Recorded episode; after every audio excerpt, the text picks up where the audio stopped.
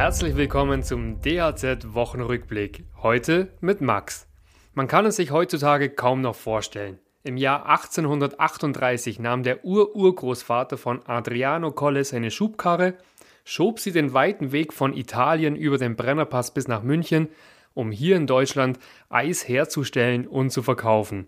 Inzwischen ist die Familie bereits in fünfter Generation im Eismacherhandwerk tätig und hat sich hierzulande einen Namen gemacht.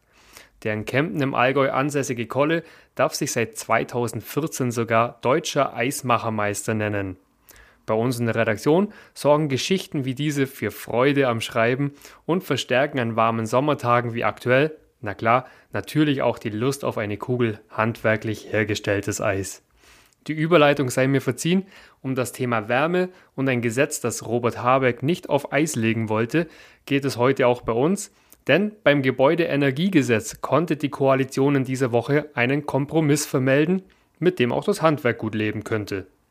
Außerdem spannend war diese Woche eine Analyse des Instituts der deutschen Wirtschaft, die zeigt, warum sich für Frührentner eine umfangreichere Nebentätigkeit finanziell oftmals nicht lohnt, obwohl doch zum Jahreswechsel die Hinzuverdienstgrenzen abgeschafft wurden. Und wir sprechen über das Portal Handwerk macht Schule, das Grund zur Hoffnung gibt, dass sich bald mehr Schüler für eine Ausbildung im Handwerk interessieren könnten. Beginnen wir mit dem Gebäudeenergiegesetz. Von einem Gesetz für die Tonne, einer Kommunikation zum Kotzen und dem Werk einer grünen Klimasekte war am Donnerstag im Bundestag die Rede. Zuvor hatten sich bereits die Ampelkoalitionäre wochenlang über das geplante Heizungsgesetz gestritten. In dieser Woche konnten sich SPD, Grüne und FDP dann doch auf einen Kompromiss einigen und den Weg in den Bundestag freiräumen. Das Gesetz könnte nun also doch noch vor der Sommerpause verabschiedet werden. Inhaltlich durchsetzen konnte sich vor allem die FDP. Von der Opposition gab es, ich habe es eingangs zitiert, naturgemäß viel Kritik am Gesetz. Vertreter des Handwerks zeigten sich hingegen ganz zufrieden mit den Anpassungen.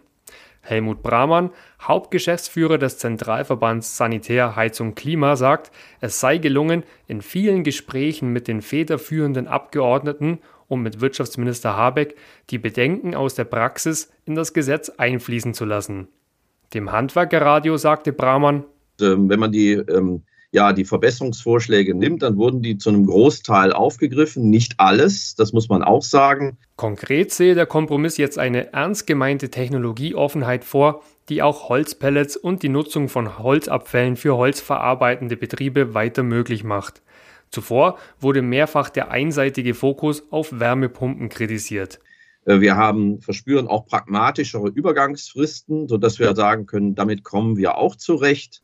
Das Gesetz sieht vor, dass ab dem 1. Januar 2024 möglichst jede neu eingebaute Heizung mit mindestens 65 Prozent erneuerbarer Energie betrieben werden soll.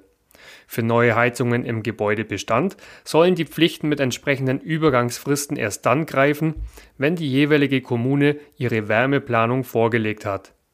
Die nächsten Termine im Bundestag werden zeigen, welche Änderungsanträge nun noch von der Opposition eingereicht werden.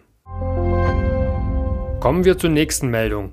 Durch den demografischen Wandel wird sich in den kommenden Jahren der Fachkräftemangel im Handwerk weiter verstärken.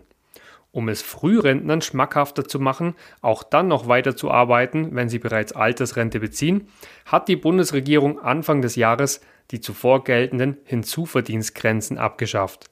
Zuvor galt, wer vor dem regulären Renteneintrittsalter in den Ruhestand gegangen ist und während des Rentenbezugs einen Nebenjob annahm, musste bisher ab bestimmten Verdienstgrenzen damit rechnen, dass die gesetzliche Rente gekürzt wird. Das gilt nun also nicht mehr, so richtig lohnenswert ist ein Hinzuverdienst, der über einen Minijob hinausgeht, für Frührentner aber trotzdem nicht. Zu diesem Ergebnis kommt eine Analyse des Instituts der deutschen Wirtschaft. Als Grund geben die Wirtschaftsforscher die hohe Abgabenlast für Frührentner an. Sie bezweifeln daher, dass die Neuerung tatsächlich den Fachkräftemangel abmildern kann. Eher dürften die abgeschafften Hinzuverdienstgrenzen keine oder nur geringe Auswirkungen auf die Zahl der Beschäftigten im Rentenalter haben.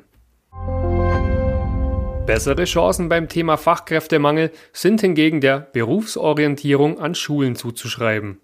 Ein positives Beispiel, wie das Handwerk bei Schülerinnen und Schülern ins Blickfeld gerückt werden kann, ist das Portal Handwerk macht Schule. Vor einem Jahr ging die Online-Plattform an den Start. Hinter dem Portal stehen der Deutsche Handwerkskammertag und mehrere Verbände, etwa aus dem Friseur, Gerüstbau, Kfz oder SAK-Handwerk. Lehrkräfte von der Grundschule bis zum Gymnasium finden auf dem Portal kostenlos lehrplanorientierte Lernmaterialien, die unmittelbar im Unterricht eingesetzt werden können. Die Materialien zeigen, wie sich theoretisches Wissen aus dem Unterricht in der Handwerkspraxis anwenden lässt. Dabei geht es dann beispielsweise darum, welche Rolle der Satz des Pythagoras bei der Planung von Baugerüsten hat, wie ein Energie-Plus-Haus funktioniert oder warum Haare grau werden. Nach einem Jahr ziehen die Verbände ein positives Zwischenfazit. Das Portal registrierte bislang 40.000 Nutzer und 74.000 Downloads. Wer von euch, liebe Hörerinnen und Hörer, selbst Kinder im Schulalter hat, gerne mal Lehrkräfte auf das Portal aufmerksam machen, das kann dem Handwerk nur helfen. Ich wünsche euch ein schönes sonniges Wochenende. Macht's es gut. Servus, bis zur nächsten Woche. Euer Max.